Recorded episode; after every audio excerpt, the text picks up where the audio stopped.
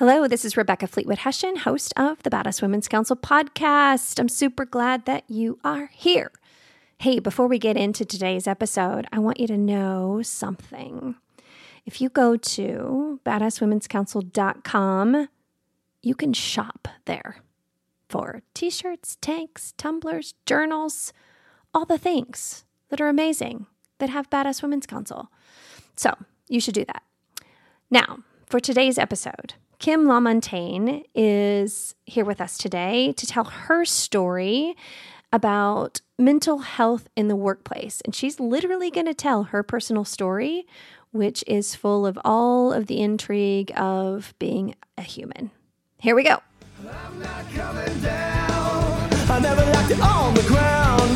I'm not coming down.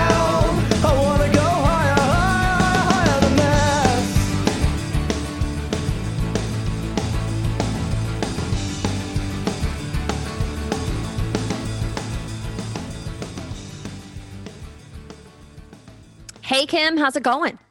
Doing great. How are you? Thanks so much for having me. Yeah, you bet. So, one of my favorite things in life is connections. It's my God put me on this earth to connect people and things. And so people know that about me. And oftentimes, when they meet somebody amazing, they will say, oh my gosh, Rebecca, you have to meet so and so because they just know one, I love connections and know that I'll find a way that I can get these people connected in beautiful ways. And that's what happened with us. So you were doing a conference with our friends at Gibson Insurance, who shout out Gibson, has been a loyal sponsor of so much of my business. I just have love and admiration for Courtney Simkus and Tim Lehman and Becky Beckman and all the great people there. So they had you on speaking, and all of them said, You have got to meet Kim. So welcome to the show. Thank you. Thank you so much. And like you, I'm a natural connector too. And people say that to me all the time. They hear my story or someone else's story and say, Oh my gosh, you need to know so and so. Your story resonates with so and so. And you know, it, it always turns out to be a great connection, a great conversation. So I'm thankful to have been introduced to you through the Gibson Insurance Group. Yes, absolutely. And and the connection that was really intentional for them to introduce us was I host a seven month experience called Rise and Thrive, which culminates into a big event called Stand Tall in Your Story. And Gibson is a huge sponsor of that.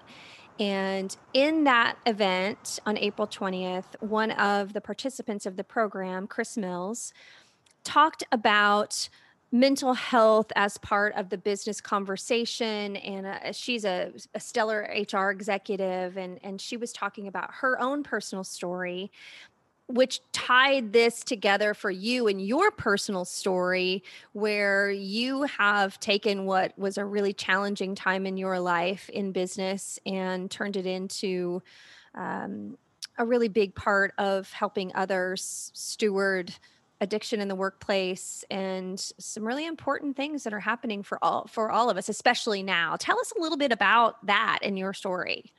Yes. So my story you know it's interesting because i always thought that my story was you know just just like it was different from everyone else's. And it was not a story that i was very proud of but i am basically a high performing corporate executive who for many many years suffered in complete silence behind my mask of high performance while living with major depression, anxiety, suicidal thoughts, and alcohol misuse.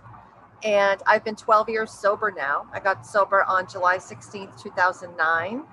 Um, the stars aligned for me that day, and I was able to find my way to the most kind and compassionate, non judgmental nurse practitioner who reminded me that I'm a person living with manageable diseases. And he promised me, he looked me right in the eyes that day and said, Kim, I'm going to help you and we're going to do this together. But prior to getting to that point, I was the Director's Choice Award recipient on my business development sales team multiple occasions.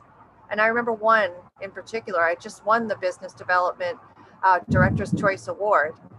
And I was at a business development sales summit in Baltimore we all went out to celebrate after the fact because that's just what you do when you go to sales right. meet. Right. You celebrate. Yeah. Well, I don't remember getting back to my hotel room that night, which also means I never told my husband, I was married at the time, that I made it safely back to my hotel room. So he was awake, petrified, wondering where I was, what had happened to me. He got onto my company website and found information for my director, for my coworkers, and called and emailed them. And I woke up the next morning to over 30 phone calls and text messages from my husband, my director, my coworkers, asking, Are you okay? What's going on? What's going on? Everything wasn't okay because I don't remember getting back to my room because I'd had way too much to drink. And I woke up in the morning feeling worthless and ashamed, embarrassed because I overslept. I did it again. I went out and I had too much to drink. And then when I finally made it down to the sales meeting, I learned that there was a fire alarm in the hotel that night, the night before. And the entire hotel evacuated everyone but me. I was passed out in my hotel room, and the entire hotel evacuated but me. Director's Choice Award recipient, passed out in her hotel room, sleeping through fire alarms. Oh my gosh, Kim. Now, I never did any drinking during the day. I never drove while under the influence. This was just a daily, it was a nightly occurrence five, six, seven glasses of wine every night just to to retreat into that that place of safety but every morning i would wake up and say number one i did it again number two i've got a massive hangover number three i better put on my mask of high performance and perform to the to the highest possible so that no one questions what's going on mm. um, so a vicious cycle that I, it was a very vicious cycle and um, the when I decided to get sober, it was as a result of, of I'm sorry, there's some storms coming through here right now. Okay, that's life. uh, so I had woken up. We had had a Fourth of July party at my house in 2009, and I woke up on July 5th, not remembering what had happened the night before, wondering why I was still fully clothed and why the white pants that I had on had black marks all over them. And I turned to my husband again. I was married at that point, and I looked at him and I said, What happened last night? And he said to me, Kim, you were so drunk that you tripped and came within inches of falling into the fire pit in the driveway. So, this is two brushes with could have been a really, really bad outcome. Now, that was July 5th, 2009, and it took me till July 16th to finally make the phone call that changed my life. I called my doctor's office at 4:45 in the afternoon from the parking lot of a of a um, of a mall in Manchester, New Hampshire. And I said I need to come in and be seen. And I assumed that by calling at 4:45 in the afternoon, there's no way no one's going to see me tonight. So I'll go home and I'll have my drinks, and then the next day I'll cancel my appointment. But at least I made the phone call. Mm-hmm. That was the way my mind worked. Well, when I called at 4:45 the woman on the other end of the phone said, "We have a new, a new nurse practitioner here. He can see you at 5:15." So 30 minutes later, I was in my doctor's office seeing a nurse practitioner I had never seen before. And when he walked through those doors, I was literally cowered in the corner crying, not able to breathe. And when I finally told him what was going on, he, he promised me he could help me, and he did. But what was interesting is that I got sober in 2009, and it wasn't until 2016 that I started speaking openly about it to people outside of my immediate family. Wow. Because even though I was sober, I was too embarrassed in the workplace to say that I was, back then, I called myself an alcoholic. I no longer use that word. I am a person who lives with alcohol misuse. I'm a person who lives with very well managed suicidal thoughts, but I'm not suicidal. I would be a person living with those thoughts. But I was too embarrassed to say mm. that I'm in recovery. And I was a remote employee, so I saw my team maybe twice a year in person. The rest of it was on Zoom. So I could hide the massive weight loss that I was going through. I could hide the fact that I wasn't sleeping, that I wasn't eating, that I wasn't doing any of those things. I could hide behind Zoom and Skype and all of those things. No one had a clue that my world was falling apart, that it was dark, that it was scary, that it was unrelenting. Because on the on the outside, I was a leader, a coach, a trailblazer, top performer, always had a smile on my face. No one saw the signs. I really I resonate with this in so many ways because I was a remote worker. I still am, but I worked for a corporate I worked in a corporate role and was a remote worker for 19 years and I resonate with that ability to be two different people. You know, a lot of people didn't know the pain of, you know, I was in a marriage that had been falling apart for 18 years and the place where I found my sense of worth was in my was in my job because a lot of thing other things in my life were not good and happy. And I, I bring that up because i'm very aware of where we are in the world today with the battle between do we go back into the office or do we uh, do we stay completely remote? And i'm always advising my clients that people need connection they need it now more than they ever have. And I don't believe that work should be your everything, but I believe it should be a part of your humanity. We bring our value, our worth, our relevance, our talents, our gifts to our jobs, and we should also bring our humanity so that we can serve and help each other in beautiful ways. And if we're not going into the office or at least finding a way to meet face to face in some way, we lose that kind of connection. And I think it puts our humanity at risk. I would 100% agree with you on that. And I think, in terms of mental health in the workplace, um, the one thing, there's been many silver linings in this pandemic. There's, the pandemic has been awful, but there are some silver linings. And that is that the, the conversation about mental health and well being is coming to the surface. And it's becoming more normal because people who didn't understand it prior to the pandemic who are now isolated and experiencing that anxiety and the fear and all that, they're now understanding that it's not just something that you just snap out of. Right. And they're more willing to have these conversations about it. And um, a lot of a lot of people, like myself, are afraid to speak about it in the workplace because for me, I thought if I spoke openly, if as the top performer of the team, if I say that I'm having a problem, I could be judged. I could lose my seat at the table. My opinions may not matter as much anymore. Um, you know, retribution, job loss. I did not know what would be behind speaking openly in the workplace, which is why I stayed so silent.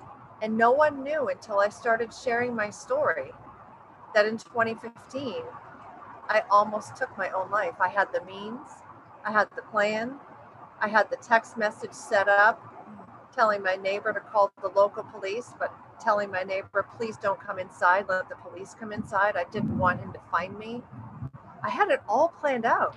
Well, you're a top performer. You knew how to plan things, right? Right. Yeah, you had thought through the whole thing. And you know what's interesting about that, Kim, is you had already gone through the journey of recovery and getting sober. So this was a sober, intentional thought. It was. Well, it wasn't in, you know what? And I wouldn't say that it's intentional. My mind was sick at mm. that point. I was sober and the alcohol was no longer there. So the alcohol, that band-aid that was allowing me to um, to make it through the day, that band-aid that was keeping my marriage together just by a thread. Once that band-aid was removed, boy, my marriage fell apart. I was like, okay, and it, it needed to happen you know, but um, alcohol was definitely a band aid for me. And once that was removed, many people think you get sober and your life goes turns into perfection. When you get sober, it is so worth it, but it gets messy because you're going inside that messy cocoon. Yeah. Yeah. All the goo and the junk and everything is, right. and you're really looking at yourself thinking, "Who am I? And what am I going to do? And how am I going to?" Use this experience to maybe to help others or how am i just going to get through each and every day well and i i can make the assumption that not wanting to expose yourself at work also th- threatened your basic safety and security from a financial perspective. So so if you think about, you know, the things we need in in our lives, survival and then ultimately thriving, survival, like to be able to to have a steady paycheck was threatened, but then also I'm assuming that your only sense of worth at that point because you were going through something so messy internally was your performer status your high performer status right so the yeah. only place you had worth yeah. was work and if you uh-huh. told them that and risked it, you were screwed. Is what is what I'm guessing the thoughts were every day. Exactly. And that right there is a huge lesson for anyone who's listening to this today. Do not look overlook those high performers. Actually, look closer at them.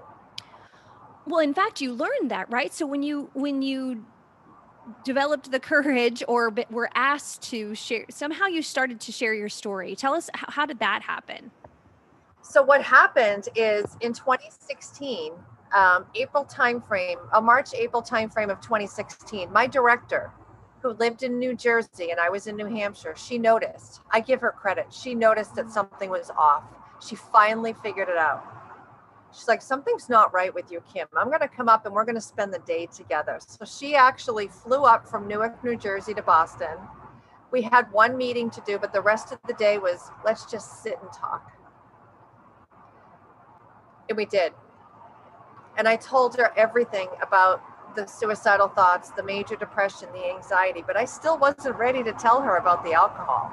I told her everything else. And she looked at me and she said, How in the world have you been performing at such a high level, Kim, with all of this stuff going on in the background? I'm like, I don't know. I just do. And like what you just said, I mean, that was like my foundation. I knew if I performed at work, I at least had control over something. I could I could handle that. And at the end of that day, you know, we cried, we laughed, we hugged, it was it was an amazing day and she did she did not turn into my counselor but she was a leader who saw me and she created a safe place for me to actually tell her what was going on and she did not judge as a matter of fact she said kim you have been doing such great work in your role memorial day weekend is coming up and i want you to take extra time off so take the thursday or the friday off before memorial day weekend and the tuesday off after Memorial Day weekend. Give yourself a long weekend. And I had been yearning to go away to go on like a yoga retreat or a spiritual retreat or a women's retreat. So literally Googled Memorial Day weekend 2016 women's retreat and I came up with the with the work of Byron Katie. If you've never heard of Byron Katie, it's it's a, her name it's a woman. She has this process called the work. You just go to thework.com. And she allowed me to start questioning my thoughts. And I spent the weekend with her and about 300 other people. And by the time I left there, my light had finally come back on because her work was so impactful for me. And it made me realize that my thoughts were what were taking over my mind. And I had control over them. After that, I was in an MBA program doing my master's. And I was doing my research project on mental health in the workplace, and I came across the National Alliance on Mental Illness. And they had a program called In Our Own Voice, where I could go and for a weekend and become a trained presenter to share my own story. So I started doing that. I got I got certified. I started going into the workplace. I started speaking to students, started speaking to corporations about my story more and more people were coming up to me every single time I shared my story to say, You were speaking directly to me, Kim. I am you. And thank you for being so brave. And it was then that I'm like, Whoa, I'm on to something.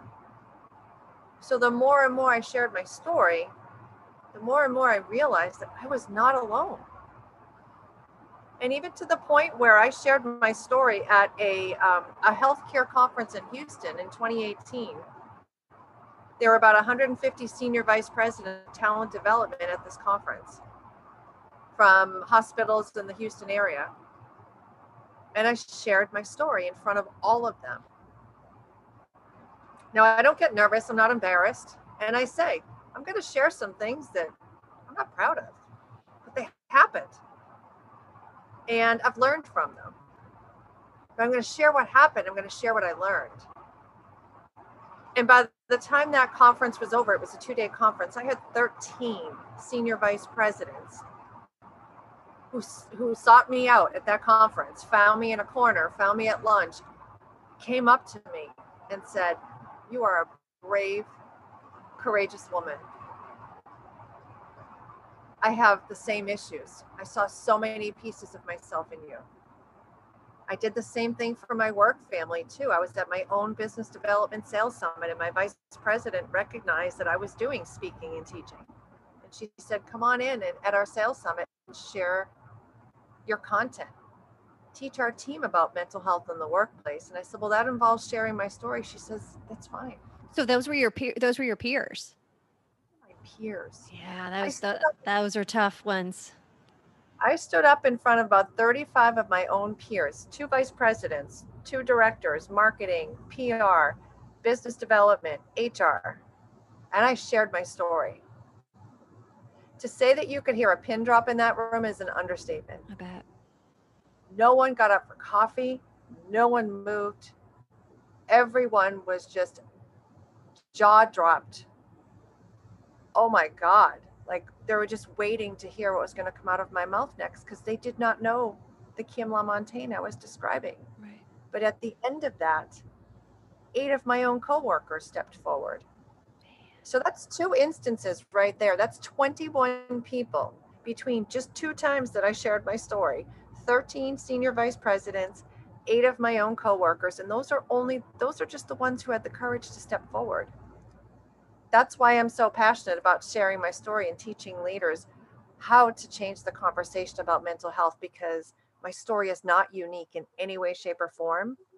What is unique is that I'm brave enough and vulnerable, vulnerable enough to get up there and get out there and share my story for to help others. There's so many places we could go with this conversation that is just critical.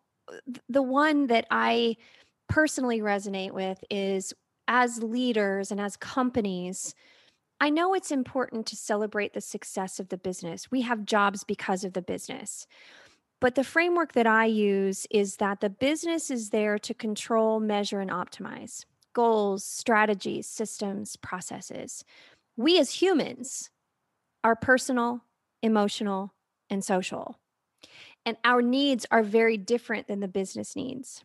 And unfortunately, what we do is we reward only the business outcomes top performer awards, top sales. I, I, I was that person too. I sold $35 million for my company. I was at every trip. I was, I was top performer status. And I realized nobody really knew me. They loved me. They were good to me. They needed me. They wanted my participation but the, even my friends as peers didn't really know me. They oh. didn't they didn't know my personal emotional and the social side was drinks in the bar afterwards celebrating the glass award that i had to figure out how to haul home on the plane that i tried to give away in the air I, I was always trying to give them away in the elevator because i was usually you know a little tipsy too and i'd be like whoever was in the elevator on my way back to the room i'd be like hey you want that they'd be like oh congratulations you won an award and i'd be like do you want it and they're like, what? And I'm like, I just got to haul it home and it's heavy and it just is kind of a pain in the ass. I know. What I really wanted was to be seen, not for, not even necessarily for my challenges. I just felt like I was only worthy and valuable when I was, on, if you didn't have to scroll down one time to get to my name on the sales report, I was great. You had to scroll exactly. one time? Nope. Yep.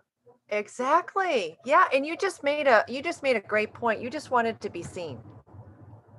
That's all we want is to be seen and heard and understood. And when we're seen for our top numbers, we'll do anything in our power to stay in our top numbers because God forbid that our numbers drop because then who are we? We don't know who we are without them. Now, I will tell you that I had a situation where when I was going through my divorce and I was trying to maintain a huge property on my own and I was exhausted, I called my boss, who had been my friend prior to being my boss. Well, he was still my friend, but you know, we were peers before he yep. was my boss. Yep. Um, and I said, I'm going to be real honest with you because I had, I was trying to keep it all together. I was trying to keep my top performer status and I was not doing well and I called him and I said, Hey, rather than this just be a slow decline into my own misery, I need to tell you right now, there is no way in hell I'm going to hit my number this year. And here's why. And I'm actually going to stop trying because it's killing me to try not to disappoint you and try to keep up with everything that's going on in my life. I don't know if I can maintain my house if I don't hit my number, but I also know I'm not going to hit my number and I am spiraling with the combination of all of this worry.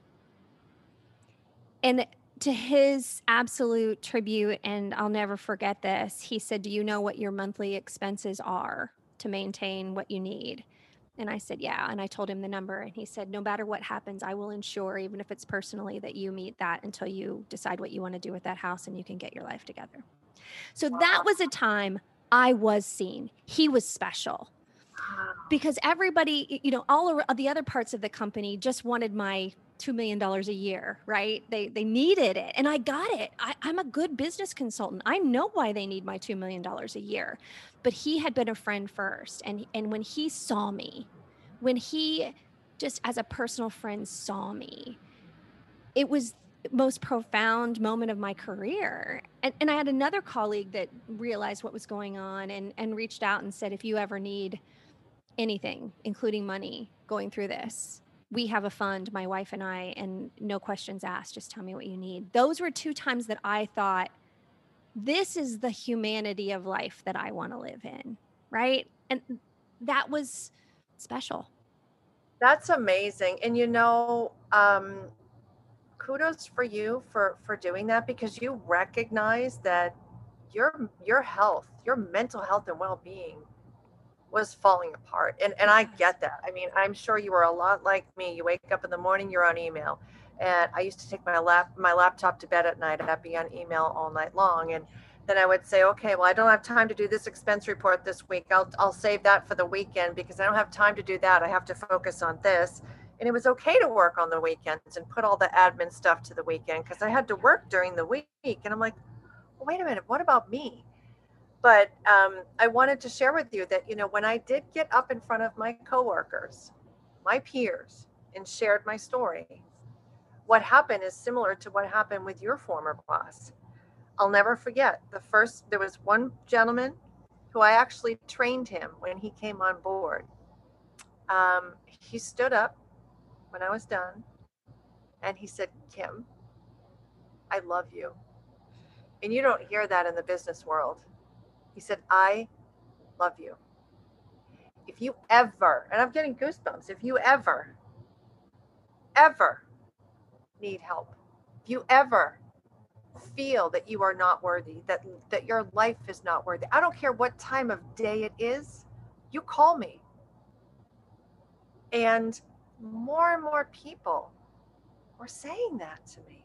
And it was like, wow. But I purposely isolated myself because I was so ashamed to talk about what was going on. Yet when I started to open up, I felt a little lighter and lighter and lighter because I realized that people around us, if given the opportunity, will step up and help. And leaders want to step up and help help. And some of them, like you and I, we had two great leaders that saw us and took action. But there's a lot of leaders out there who are afraid to do that because they don't know what to do. And it's not about training leaders to become counselors, it's about training leaders to have the confidence to just have a conversation and then crosswalk that employee to the right services. Yeah, just open the door to the conversation. Absolutely. And you know, um, the reason I created the the capstone of Rise and Thrive seven month experience with just seven women is a large event where they stand on a stage and tell their story in a seven minute TED like talk. And the reason I did that is because when we stand tall in our stories, we give others permission, courage, and confidence to do the same. And I wanted I wanted our stories to be special. I wanted it to be a celebratory kind of night even if the stories were challenging and and and oftentimes they are i wanted a band and music or music is a band i wanted music and a spotlight. I wanted to say i see you we see you. And this is a beautiful celebration of life not something that needs to be hid in the corner quietly and I, I want to get that to that place where it is celebrated that you the leader goes to the person and says hey i see you. Let me let me help you find the resources that you need. And it doesn't have to be that hush hush i'm not saying anything because i don't know what to do with it or i don't or i'm afraid for my own story to be exposed. So if I start talking about yours, that means I have to talk about mine. I want it to be just this open door of celebration of sharing our stories. Yeah, and you know, and I agree with you on that because, um, and if leaders have powerful stories, I encourage them to share them to whatever degree that they would like to share them. But when we share our stories, we become human. Yeah. We hide behind our stories.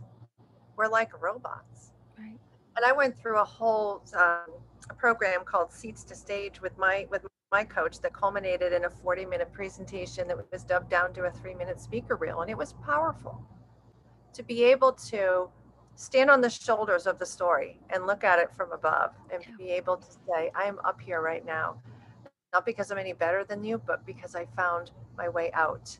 And now it's time for me to extend my hand and allow you to grab onto my hand and come out the other side. And one of the things that I talk about a lot with people is, um, you know, the power of language. And you were talking about celebrating in, in the workplace. And I talk about, you know, the power of person centered language, how I no longer call myself an alcoholic. I'm a person living with alcohol misuse. Um, but when you think about people returning to the office, pre COVID, or actually think of a water cooler conversation pre-COVID, Monday morning water cooler, and everyone's you know coming together. And John Smith, their coworker, who's a crazy nuts psycho-alcoholic junkie who just went off the rails, and he checked himself into the loony bin this weekend, and God knows how long he's going to be away from work. But man, that guy's just off his rocker. If I was standing around that water cooler and we know the statistics through National Alliance on Mental Illness is that one in five people will live with a mental illness. There were five people standing around that water cooler, and I was that one in five who was living with undisclosed mental illness. I would never, never disclose to that group of people what was going on with me because the words that they were using. Mm. Now, if I was part of that conversation, that same conversation with the same people, and they were saying, Our coworker, John Smith, I am so proud of him. He recognized that he had a problem. I had no idea that behind that mask of high performance, he was living with addiction or living with alcohol misuse or any of the issues that he's living with. But I am so proud that he took the step and he had the courage enough to come forward and say, I need help, and to take the steps and seek treatment. And when he returns back to work, I'm going to welcome him with open arms and I'm going to give him as much support as he possibly possibly needs because I see him as a human being who is courageous, who is just like my other coworker who might have just returned to work from having a, a heart attack. I'm going to see John Smith just like him because even though the heart attack was physical, and he's got something going on in his mind, which is a mental illness. He's one person. So yeah. I'm going to support him when he comes back. Now, I may open up in that conversation. Yep. Big difference between you and, and many of us, we don't even recognize that the words that we're using are barriers for people to speak up because there's so many stigmatizing, derogatory words out there. That we wouldn't use someone who was living with heart disease or high blood pressure. You know, it's a big difference. Well, and, and even my divorce situation, you know, I was emotionally incapable of of having the clarity and the focus in that season of my life that I had had traditionally. And I was beating myself up because I was unable to focus enough to do the same number of sales calls and to make sure my forecast was accurate. And I just, my brain was so full of hurt and trying to keep kids in you know okay and managing the lawyer and managing the finances and eh, even those life events to be able to see somebody and say hey how can I support you? Do you do you need a pass on on performance for a little bit so you can just take a deep breath? I mean, where's where's the harm in that? My my numbers were going to suck anyway. Why didn't you just give me permission to That's why I finally just said I got to come out with this. Like my numbers are about to suck. My pipeline is dry. I can barely get out of bed. You know, to recognize that in somebody and in a very human, personal, emotional, social way say this is probably going to be a really tough time for you and I know you're probably going to need a pass and I want to give it to you. Wow. Yeah, you know what the the the um the other option is to not talk about it and to have that employee become sick, um, go out on disability, or feel like they they just they just can't keep up and they cannot stay at that high performer status, so they walk away you know i did think about it. I was like i'm going to have to go find a new job because i'm going to be so embarrassed that i wasn't able to maintain. Like those thoughts do come up. That came up with me all the time and the other stuff that came up with me constantly and i'm sure you had the same thing is that imposter syndrome. Mm-hmm. i'm an imposter. I'm a high performer but god you guys have no idea who i am behind this mask. I mean i am a person. I am an honest person. But man i just felt so dirty and flawed and just because I just felt like I had such a deep, dark secret. And um, when it was exposed, that's when I started to heal. Because light is the best disinfectant. It is. Yes, it is. When you can shine the light, and I'm a God fearing, Jesus loving girl. So it's a metaphor as well. I just, and and that's the kind of work that you and I both are committed to now is shining that light on these situations so that we can bring conversation which brings healing and community that brings healing and and let humans come together. So you've you've taken it all the way from hiding it in in the dark corners to your business and the work that you do now. Tell us a little bit about that before we close today. I want people to be able to find you and hire you and work with you if this is something that they want to do.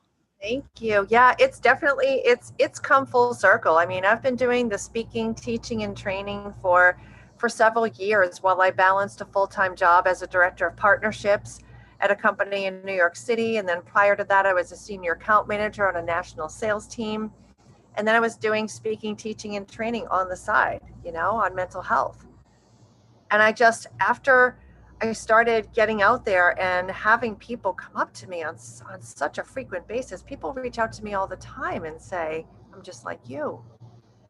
Um, and I felt I need to do this full time. And I thought, how in the world am I going to leave a corporate paycheck, 401k, steady paycheck, steady benefits, Preach. all that? I can't do that. So I put it out. I set an intention. I just put it out there, put it out to the universe and I was in the process of selling my home in New Hampshire. Um, sold my home, bought myself a 40 foot Class A diesel pusher Rockstar motorhome bus, which I'm in right now. which I love. Right? Yes. So much fun. I love her. Her name is Hope on Wheels. Oh. and I'll be traveling around the country doing my speaking, teaching, and training in Hope on Wheels. Um, but I had an influx of cash. And so on April 1, right in the middle, the beginning middle of the pandemic, I walked away from a six figure salary. I left every single penny on the table. And I told my vice president, I need to step into my passion fully. And I doubled down with my with my two coaches and I said, here we go. And I wrote an entire do it, yeah. I wrote an entire curriculum called The Four Pillars of Creating and Sustaining a Mentally Healthy Workplace Culture. It's delivered um, when the COVID restrictions lift. It'll be a, a, a, full day live training, but right now I do it live via Zoom. Um, it's also available on demand. So organizations can say, you know what, I have 100 leaders that I want to go through that training because we need our leaders to feel equipped to have these conversations, to know the signs and symptoms and how to change the culture. But we can't get them all on a Zoom call. So we have the on demand version um, ever since I made that decision, the people that have shown up, my team, I have an amazing chief technology officer, um, web design team, graphics, assistant. I'm working with um, John Broderick, who is the former chief of the um, Chief Justice of the New Hampshire Supreme Court. He is also a mental health advocate. Mental illness touched his family. The two of us they call us the John and Kim Show up at Dartmouth Hitchcock Medical Center. Love it. We have presentations every quarter for nursing grand rounds. He's provided me some phenomenal introductions to state agencies, um, lots of organizations, and I expected because my my background is heavy in the healthcare space. I expected that a lot of my clients would be healthcare focused. But I have clients coming from hotel and hospitality, from education, from schools of nursing, um, fire, EMS, state police, you name it. People are coming to me. I just um, led a CEO roundtable for the Manchester Chamber of Commerce in Manchester, New Hampshire yesterday. There were folks there from the airport, from the Boys and Girls Club, um, the local mental health centers. And this topic is huge. And uh, what I've found is that if you step fully into your purpose, you can do it. And um, it was scary. But within this past year, I have built a solid foundation. And this company, I tell my team every single week buckle up, buttercups, because it is coming. it's here. Bigger and better bigger and better. I just hired a PR firm and we're doing press releases. He's got me out on the national PR wire, so things are coming nice. through that way. And it's like, buckle up, you guys, because every time I do a training, every time I speak, people just say, Whoa, we need to listen to you. And John Broderick, former Chief Justice, said that this training, the four pillars, belongs in every organization around the globe. He provided a testimonial for that, and that's my goal. Is mm, everyone. I love it. Been very What's, timely. Uh, very timely. Oh my gosh! For such a time as this, as as I like to say, what um what is your website so people can go and find you and contact you and book you and all the things? Sure. So it's pretty easy. It's just my name. So it's Kim lamontagne.net. So it's Kim, L A M O N T A G N E.net. Um, I would love for people to, to visit the website. They can look under, you can see my bio up there. There are videos of John Broderick and I doing grand rounds presentations. There's testimonials up there. There's also a section on the four pillars training, and you can book a consult. I would love to have a conversation. Um, you could also email me at kim at kimlamontagne.net. Connect with me on LinkedIn as well or Facebook. Um, and I just got into the Twitter world because my PR guy said you need to be on Twitter. So, oh, girl, it's a dumpster uh, fire, but I know why he wants you there. I know why. I've been he, in and out of it. I've been out for a little while because it got super ugly, but there's lots of people that need you. I know there's lots of people that need you. So I guess I'm, technically I'm on Twitter, but I don't know how to work it yet. So, well, uh, you know what? Because you've stepped into the light, the people that need you will find you. So, I will. I am so proud of you. I'm I'm so excited to know you and I know that your work is going to save lives.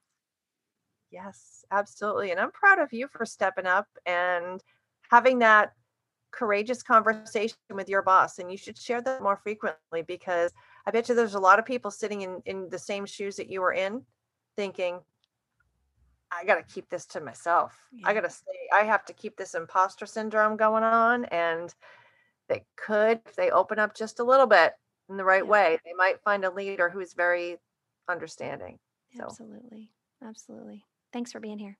Thank you for having me. It's been a pleasure. I'm not coming down for being here. I hope today's episode has you reflecting on how you can open up conversations and look around your team, your coworkers, and see if anyone needs to be seen. If you're looking for a community where you can be yourself, come on in to the Badass Women's Council online community. Go to badasswomen'scouncil.community and answer a few questions about yourself, and we'd love to have you jump in. Thanks so much. Make it a great day.